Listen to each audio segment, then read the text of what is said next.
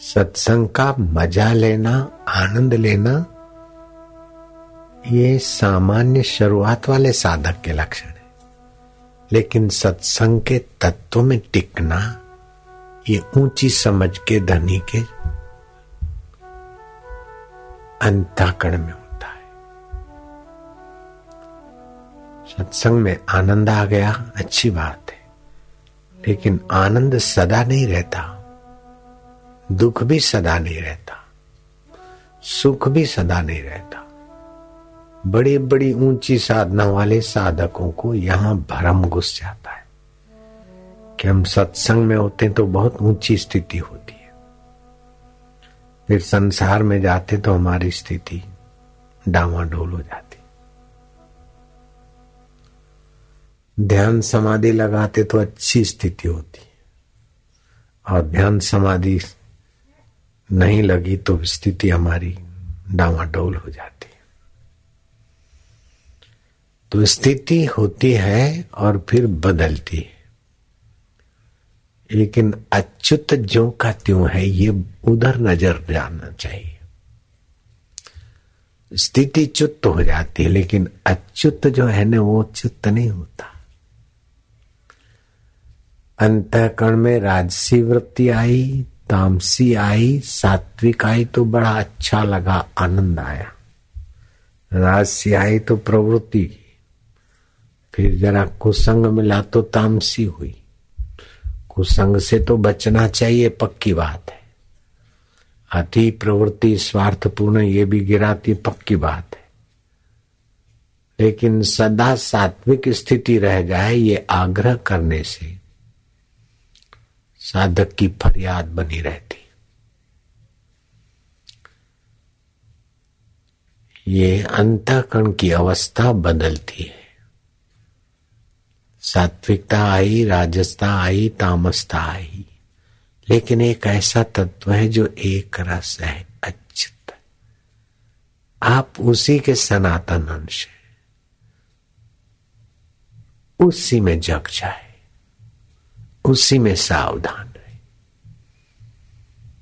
ओम ओम अच्युताय तो कितनी भी गिरी हुई स्थिति, ज़्यादा देर गिर नहीं रहेगी। और किसी भी स्थिति में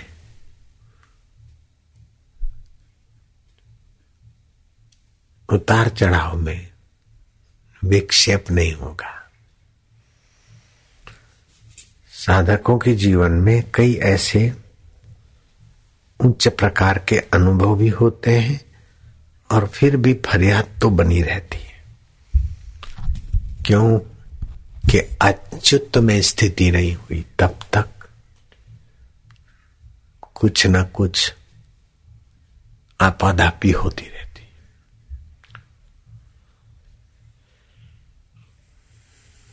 बोले, सत्संग में हमारा मन नहीं लगता। अगर सत्संग में मन नहीं लगता होता तो दोबारा सत्संग में कैसे आए? मन लगता है, लेकिन सत्संग में मन टिकता नहीं। वो स्थिति टिकती नहीं, क्योंकि अंतकरण और मन कहीं भी एक जगह टिक जाए तो वो अंतकरण और मन रहेगा ही नहीं। उसमें तो परिवर्तन होना होना ही है, होना ही चाहिए। सत्संग का महत्व स्व में टिक जाए तो फिर नहीं जाएगा। इसीलिए सत्संग को आदर से सुने और सुने हुए सत्संग को बार बार विचार करें। और उस सत्संग की बातों को स्व में ले आए। सत्संग की कभी कभी ऐसी ऊँची बात आती है कि बारह साल तप करने से भी वहाँ आदमी नहीं जा सकता जो बारह मिनटों में सत्संग के द्वारा पहुँच जाता है। इसलिए कबीर जी ने कहा, सत्संग की आधी घड़ी, सुमरण वर्ष पचास वर्षा वर्षे एक घड़ी, अर्ट फिरे बारो मास कबीर जी ने कहा, सुमरण से सुख होता है, सुमरण से दुख जाए। और ये भी कहा, सुमरण ऐसा कीजिए, खरे निशाने चोट। मन ईश्वर में लीन हो हले जीवा होठ तो शुरू शुरू में जीवा होठ हलाते हैं हर्ष जाप करते, पाप नाशिनी ऊर्जा बनती। फिर दीर्घ उच्चारण करते तो कार्य साफल्य ऊर्जा बनती, शक्ति बनती। और उसके बाद प्लूत उच्चारण करते हैं तो हले न जिह्वा होठ की स्थिति बनती। लेकिन वो स्थिति बनती है, फिर स्थिति है ना, वो बनी। अब यहाँ खास सजगता चाहिए स्थिति बनी। लेकिन स्थिर तत्व और स्थिति बनने वाला अंतकरण में भेद यहाँ पता चलता है। यहाँ कहते हैं, गुरु कृपा ही केवलम शिष्य से परम मंगलम।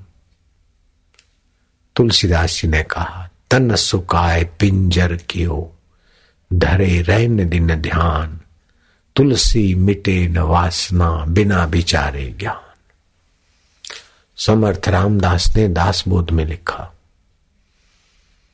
कि अगर मोक्ष चाहिए ऊँची आध्यात्मिक उन्नति चाहिए तो अद्वैत ज्ञान का आश्रय लेना चाहिए। अद्वैत माना अनेक अनेक दिखते हुए भी एक तत्व में जगना चाहिए जैसे आँख ने अनेक देखा, लेकिन ज्ञान स्वरूप देवता एक है। सात रंग देखे, दुनिया की अनेक चीज़ देखे, लेकिन ज्ञान सत्ता एक। कान ने अनेक शब्द सुने, लेकिन ज्ञान देवता तत्व रूप से परमेश्वर आत्मदेव एक है। जीव ने अनेक रस चखे, लेकिन ज्ञान वही का वही। जो देखने में आया, जिसने सत्ता दी, वही चखने में देता है, वही सुनने में देता है। वही सूंघने की अनेक चीज़ें, लेकिन ज्ञान एक। ऐसे मन के सोच विचार अनेक। लेकिन उसको देखने वाला ज्ञान स्वरूप मेरा परमेश्वर ओम एक। बुद्धि के निर्णय अनेक। निर्णय बदल गए, फिर भी जानने वाला मेरा परमेश्वर दो एक का एक वालुड़ा।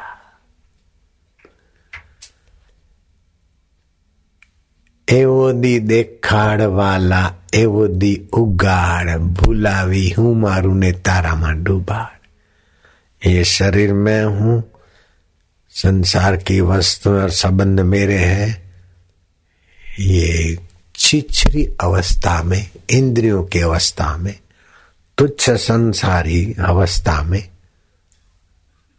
ऊपर ऊपर से मानना हो तो मान लो लेकिन सच्चाई नहीं है इसमें ये हमारा ये हमारा ये हमारा, मैं ये हूँ। ये सच्ची बात नहीं है।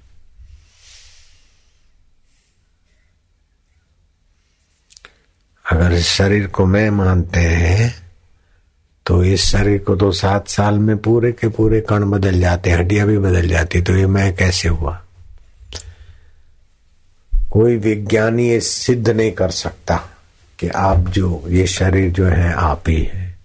और कोई दर्शन शास्त्र भी सिद्ध नहीं कर सकता कि ये जो दिखने वाला शरीर है आप है। आप ज्ञान स्वरूप अच्युत के सनातन सपुत है।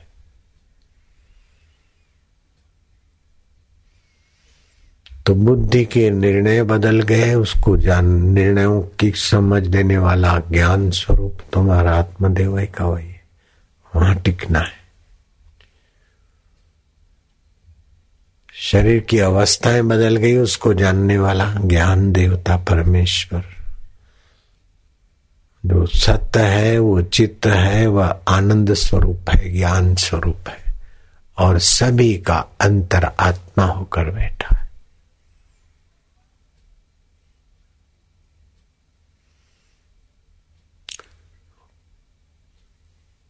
तो जो भगवान को प्रीति पूर्वक भजते हैं, उनकी बुद्धि में भगवान ये योग देते हैं।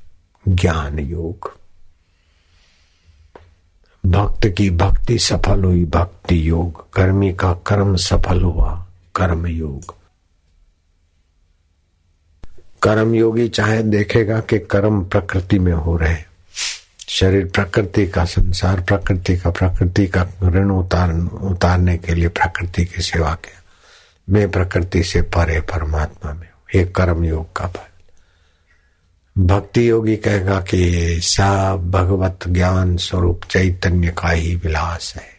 सिया राम मई सब जग जानी, करी प्रणाम ज़ोर जुग पानी। एकत्व आ गया। और ज्ञान योग में कि वृत्तियाँ अनेक, रूप अनेक, रंग अनेक अंत अंतकण की दशाएँ अनेक लेकिन प्रकाशक सत्य स्वरूप मन तो ज्योति स्वरूप अपना मूल पिछाण चाहे भक्ति योग से जाओ, ज्ञान योग से जाओ, कर्म योग से जाओ, लेकिन आओगे वहीं उस सत्य स्वरूप में, चेतन स्वरूप में आनंद स्वरूप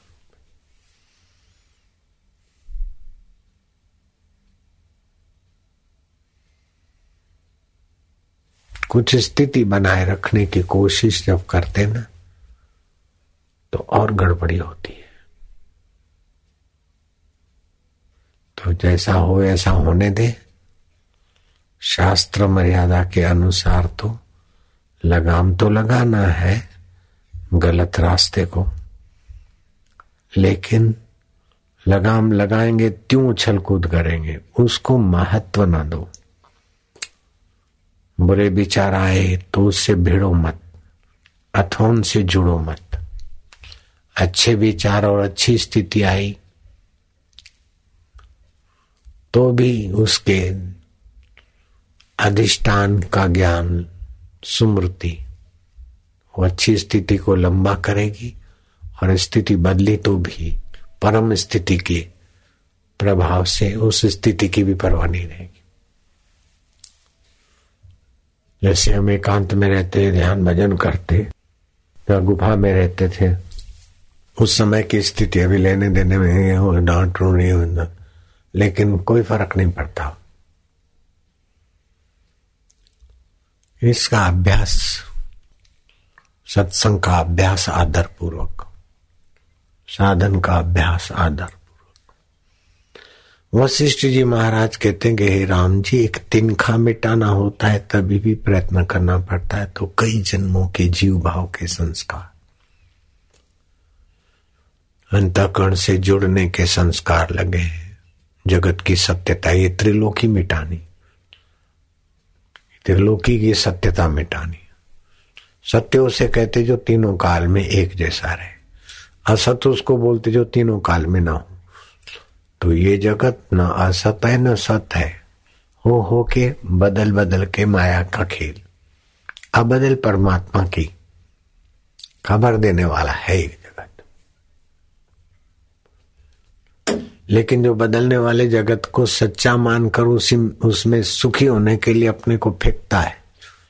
उसकी दशा ऐसी हो जाती है, जैसे पतंगे रात की गाड़ियाँ चलती है, हाईवे पर ट्रकें, बसें, कारें तो उजाला देखकर वो पतंगे खेत खलियों में से भागते हुए आते हैं मज़ा लेने के लिए। और मज़ा मज़ा में छटपटाते रहते, थोड़ा मज़ा मिला, गिरे, फिर ठीक हुए, फिर मज़ा लिया, गिरे, फिर ऐसे करते करते आखिर सुबह होते होते मर जाते।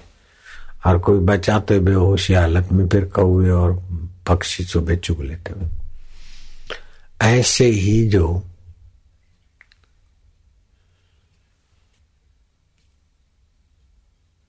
क्षणिक सुख के पीछे पड़ते हैं, आँखों के द्वारा पिक्चर देखी मज़ा आ गया। कान के द्वारा सुगंध ली, मज़ा आ गया। जीप के द्वारा अच्छा व्यंजन खाया, मज़ा आ गया। कान के द्वारा वाह वही सुनी, मज़ा आ गया। पति पत्नी का काम विकार का संभव किया, मज़ा आ गया। तो मज़ा आ गया आ गया आ गया आ गया। इसमें क्षीण हो जाते। मज़ा जहाँ से तरंगित हुआ, उस मूल में पहुँचने के लिए खाएँ तो संयम से, देखें तो ज़रूरी, सुने तो फालतू में अहंकार बढ़ाने वाली वाह वही क्या सुनना? और उसको सच्चा क्या मानना? इसमें सावधान रहे। जो हल्के सुख में, क्षणिक सुख में लग जाते, वो परम सुख से वंचित रह जाते।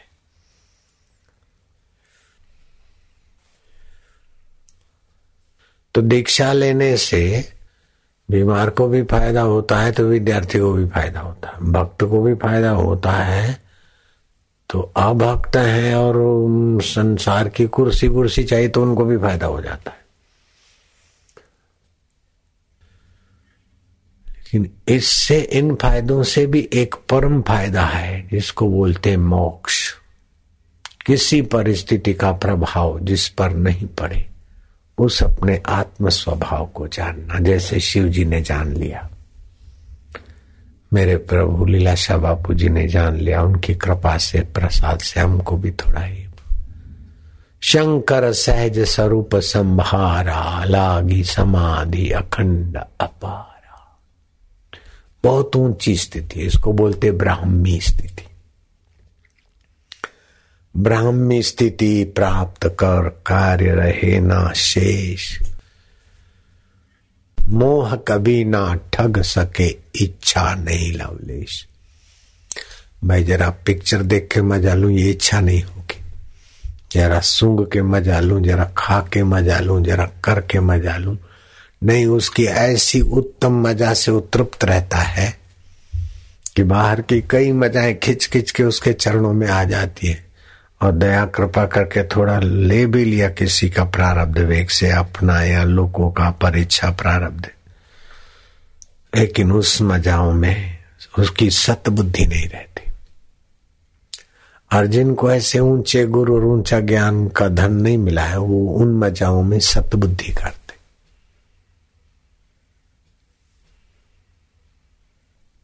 अथवा कुछ स्थिति में सत बुद्धि करते। बुद्धि में अज्ञान पड़ा है, वो ही मिटता है।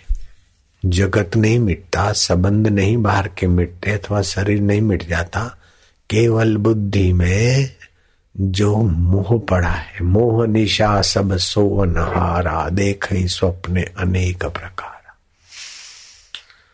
तो साधन करने के बाद भी मन बुद्धि का आश्रय बना रहता है।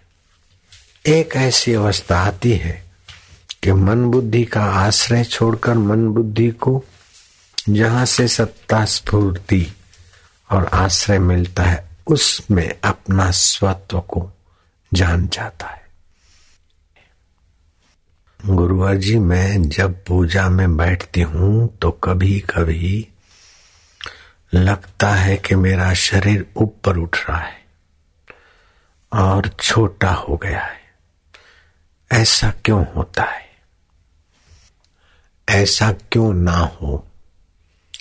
ये साधन में अणिमा, गरिमा, लघिमा आदि सिद्धियों के अंश भी बीज रूप में छुपे हैं। रूप प्रत्यार सिद्ध होता है तो कई देवी देवताओं के दर्शन होते हैं। गंध प्रत्यार सिद्ध होता है तो कई सुगंधियाँ होती कभी कभी योगी के शौच से भी ऐसी सुगंध आती कि वो देखे तो क्या? जैसे कस्तूरी कुंडल बसे, मृग ढूंढे मनमाई तो ये सब हनुमान जी छोटे हो जाते थे, बड़े हो जाते। तो ये आंशिक रूप में वही बीज तत्व अपने अंदर भी पड़ा है। तो कभी कभी दिखे हम बहुत छोटे हो गए, बहुत बड़े हो गए, अथवा आकाश में उड़ रहे तो उसमें कोई आपत्ति नहीं है, अथवा उड़ने का आग्रह भी नहीं करना है। अपने को तो तत्व में चला जाना है। जहाँ हनुमान जी इतनी सिद्धियाँ पाने के बाद भी जहाँ हनुमान जी गए, अपन सीधा वहीं का निशाना रखते वो छोटी छोटी गलियारे, ये, वो छोटे मोटे हाईवे घूम घूम के जाए से सीधा पकड़ते तो ऐसा क्यों होता है? होता है, ये अपने बीज रूप में संस्कार पड़े और जागृत होते इसलिए होता है।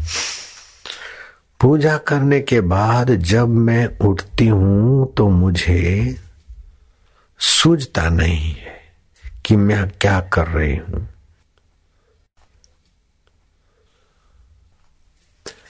तो जब चित्त से पार दशा में अनजामने में चले जाते जैसे गहरी नींद में कुछ नहीं सूझता है,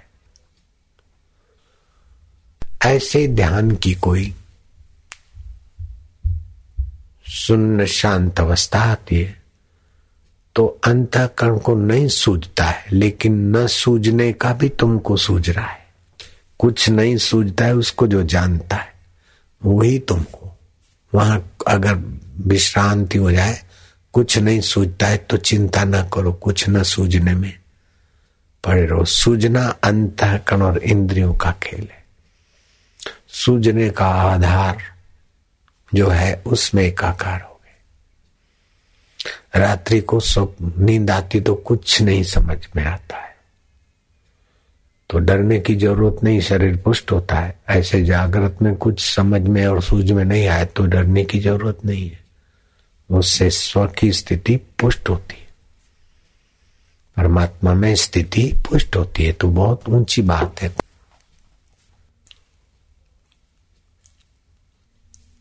साधन भजन करते हैं तो जन्म जन्मांतर के अंतकरण जो संस्कार है, उनकी परतें हटती तो जो माल पड़ा है उछल कूद करता है। तो हम आग्रह करते कि ऐसा नहीं होना चाहिए तो विक्षेप होता है। अगर पसार हो जाए, विक्षेप होता है तो होने दो, जो होता है होने दो। अथवा विक्षेप ना हो, परमात्मा को प्रार्थना करके फिर यहाँ ध्यान करें। तो नीचे के केंद्रों की जो संस्कार हैं छोड़ो, आपने को यहाँ पहुँचना तो भी बच जाएँगे। दूसरा ऐसा विक्षेप होता है कि जो साधन करते हैं और खुद दिल लगा के करते हैं तो आपके शरीर के जो अंग है ना, वे विशेष मज़बूत और निरोग और कार्य क्षमता उनकी बढ़ जाती है। कार्य क्षमता बढ़ जाती है तो जो भगत है, काम से बच्चे हैं। ऐसे लोगों के अंदर में भी काम विकार उत्पन्न हो जाए। तो ऐसा क्यों होता है? कभी जीव भी निकलती है कभी आँखें ऐसा होता है, कभी गोल गोल घंटी जैसा शरीर घूमता है, कभी हास्य होता है। तो हमारे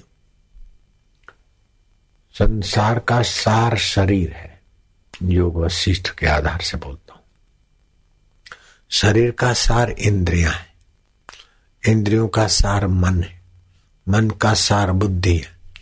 बुद्धि का सार जीवात्मा है। जीवात्मा का सार वो चिदावली उसमें संस्कार भरे रहते तो जब जागृत होती है तो ज्ञानेश्वरी गीता के छठे अध्याय के दसवें श्लोक में इस ध्यान योग की महिमा है जो अपन करते हैं या सिखाते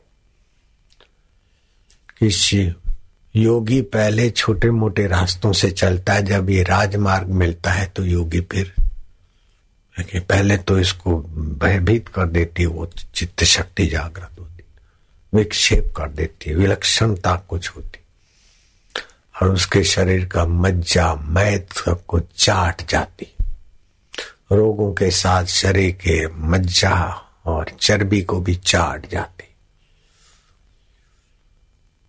फिर फिर उसके शरीर में ऐसे ऐसे ये ये होता है क्योंकि ये अवस्था है, आके चली जाएगी। तो राजसी अवस्था, सात्विक अवस्था, तामसी अवस्था, ये अंतकरण और शरीर के साथ, प्रकृति के साथ लगी रहती। इसमें सुंदर उपाय जो मेरे को उस समय नहीं मिला था, आपके लिए मिला है अभी। तो मेरे को जो विक्षेप का सामना करना पड़ा या मुक्तानंद स्वामी को, अभी आपको नहीं करना पड़ेगा। क्योंकि आप इन अवस्थाओं से अपना संबंध विच्छेद मान लो। ऐसी अवस्था रहे, ना रहे, लेकिन फिर भी जो रहता है, उसके तरफ़ सजाग हो जाओ। तो ब्राह्मी स्थिति प्राप्त कर कार्य रहे ना शेष। मेरा ध्यान लगा रहे, मुझे आशीर्वाद दो, मेरी ऐसी स्थिति बनी रहे। नहीं नहीं, इससे भी आगे जाओ। ऐसी स्थिति बनी रहे, ऐसा हो जाए, ऐसा ना हो, ये छोड़ो। जो हो हो के बदलता है उसको महत्व न दो और जो कभी नहीं बदलता उसको छोड़ो मत। तो बहुत सारी साधनाओं की गलियारे और सड़कें की यात्रा के बिना ही आप उड़ान भर के उधर तत्व में पहुँचे जैसे माँ को गेहूँ लाना, आटा पीसना ये करना, रसोई बनाना और बेटे को तैयार भोजन खाना, ऐसे आपको तो तैयार माल बदला।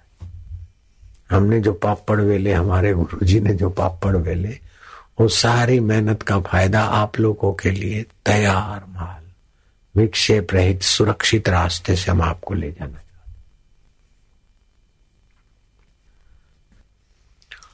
पहले तड़प थी, अभी कम हो गई तो संसार के सत्य बुद्धि वालों के संपर्क में खान पान में, दस प्रकार की बाह्य वस्तुओं का असर पड़ता है, भला या बुरा। स्थान का, पुस्तक का जो साहित्य पढ़ते हैं, जैसों का संग करते हैं, इस प्रकार तड़प बढ़ाने वाले वातावरण का उपयोग करने से तड़प बढ़ती है।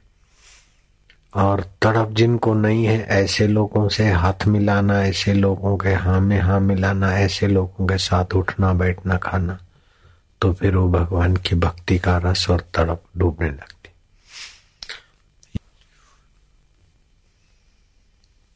तो जिनको तड़प नहीं और जगत की सत्यता में घुसे, ऐसे वातावरण में तो पुराने संस्कार हैं। विवेकानंद बोलते थे कि भूल कर भी उन रास्ते मत जाना। अभी तुम्हारा घाव की रूझ नहीं आई और वहाँ खुजलाओगे तो फिर घाव पुनः उठेगा। ऐसे ही जिनको तड़फ नहीं है और जिनको ईश्वर से लेना देना नहीं, ऐसे लोगों के वातावरण से साधक अपने को बचाता रहे। युधिष्ठर महाराज को नारद जी ने कहा महाभारत में कि